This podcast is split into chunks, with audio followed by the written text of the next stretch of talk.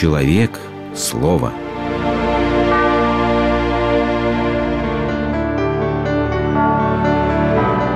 Религиозная энциклопедия. Протестантизм. Начало XVI века. Европа живет идеями Возрождения.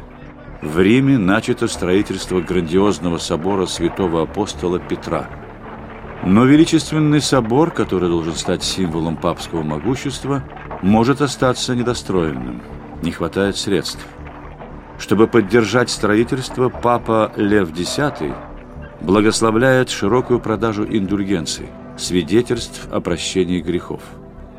Один из посланников папы, монах Тецель, прибывает в Германию с правом распространения индульгенции не только за живых, но и за умерших. Тецель ходит по улицам Виттенберга с большим ящиком, напевая песенку «Как только монетка падает в ящик, так тут же душа выпрыгивает из огня. Когда молодой монах, преподаватель священного писания Веттенбергского университета Мартин Лютер увидел такую картину, его душа исполнилась негодования. Как можно так дерзко, словно на рынке, предлагать за деньги то, что христиане приобретали потом и кровью? Да и как вообще можно торговать спасением души? Но ведь так говорит папа, который не может ошибаться. Но тогда зачем было бежать от мирских радостей, боясь гнева Божия? Зачем принимать монашеские обеты, когда прощением грехов сегодня торгуют на площади? Столько я лет изучаю Писание, а там нет ни слова о торговле спасением. И все-таки кто же прав? Папа или Библия.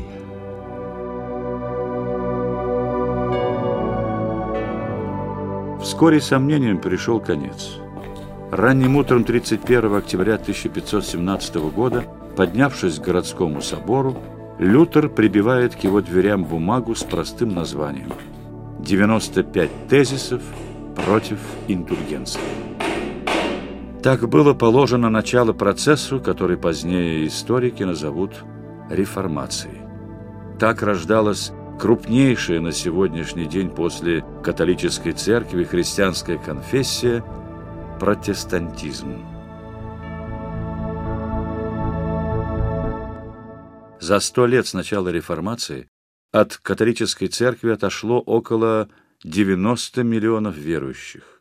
Но и протестантизм с самого начала стал дробиться. Он разделился на три главные ветви – лютеранство, кальвинизм или реформаторство и англиканство. Эти направления, в свою очередь, образовали десятки новых христианских конфессий. В 1529 году проводился съезд германских князей, на котором решался вопрос об избрании веры и несколько князей объявили протест против верности католической вере. Таким образом возникло ставшее историческим наименование протестантизм. Но вернемся к жизнеописанию Лютера.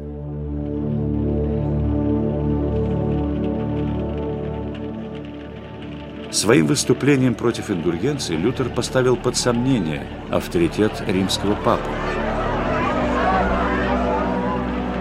Перед воротами Виттенберга Лютер сжигает папскую буллу, документ, отлучавший его от католической церкви. Чтобы личным примером показать ненужность дальнейшего соблюдения предписаний католической церкви, Лютер слагает с себя монашеские обеты и женится на бывшей монахине. Своими пламенными речами Лютер будоражил умы и сердца соотечественников и без того настроенных против римской церкви. Статьи и памфлеты Лютера, написанные образным и метким языком, тиражировались появившимся печатным станком, благодаря чему реформация стала быстро набирать силу. Волна антикатолических выступлений захватывала все больше стран недовольных политикой Рима. Это недовольство носило скорее мирские причины. Авторитарность Рима была тормозом на пути европейских государств к самостоятельности. И здесь зажигательная проповедь Лютера, критиковавшего сам принцип папского единовластия, оказалась как нельзя кстати.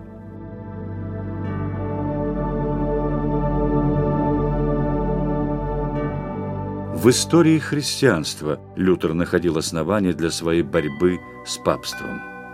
Ни собор Никейский, ни первые отцы церкви, ни древние общины Азии, Греции, Африки не были подчинены папе. Да и сейчас на Востоке существуют истинные христиане, у которых епископы папе не подчинены. Не вопиющая ли несправедливость извергать из церкви и даже из самого неба такое великое множество мучеников и святых, какими в течение 14 веков прославлена Восточная Церковь.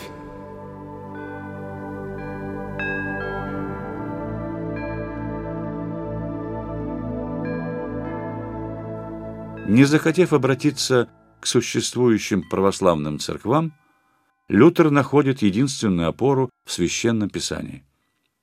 Так появляется учение Лютера о священстве всех верующих, в силу которого каждый христианин вправе читать Писание и понимать его так, как подсказывает его совесть и разум.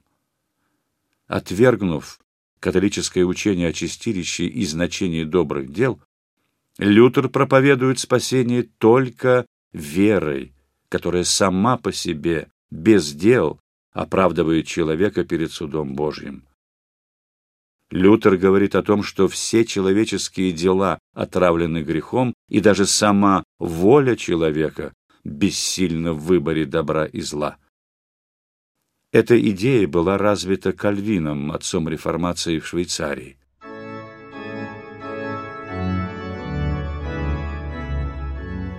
Кальвин считал, что если одни имеют веру, а другие нет, значит, одни предопределены Богом к спасению, а другие – к погибели. Но как узнать, попал ли ты в число избранных Богом? Изначально выступая против обмерщения католической церкви, в итоге протестантизм приходит к еще большему проникновению мирского духа в сознание верующих.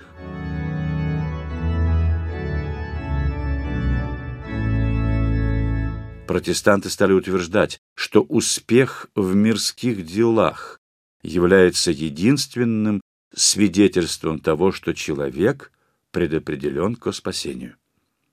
До этого времени в христианстве богатство считалось духовной опасностью. Теперь понятия переворачиваются. Если ты богат, если ты хороший купец, коммерсант, предприниматель, значит, на твоих делах пребывает благословение Божье. Отвергнув церковный аскетизм, Лютер выдвинул принцип мирской аскезы.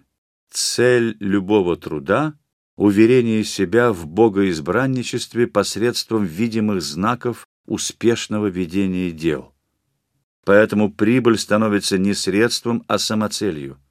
Богатство дает ощущение уверенности в своем спасении.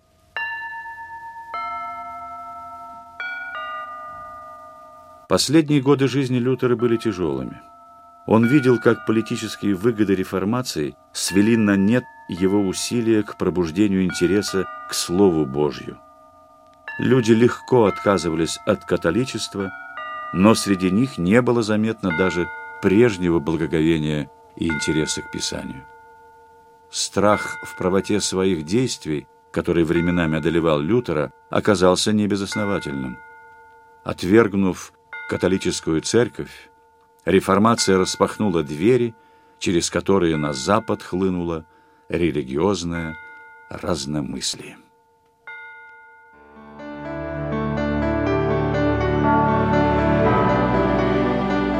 Вы слушали программу «Религиозная энциклопедия» из цикла «Мир, человек, слово».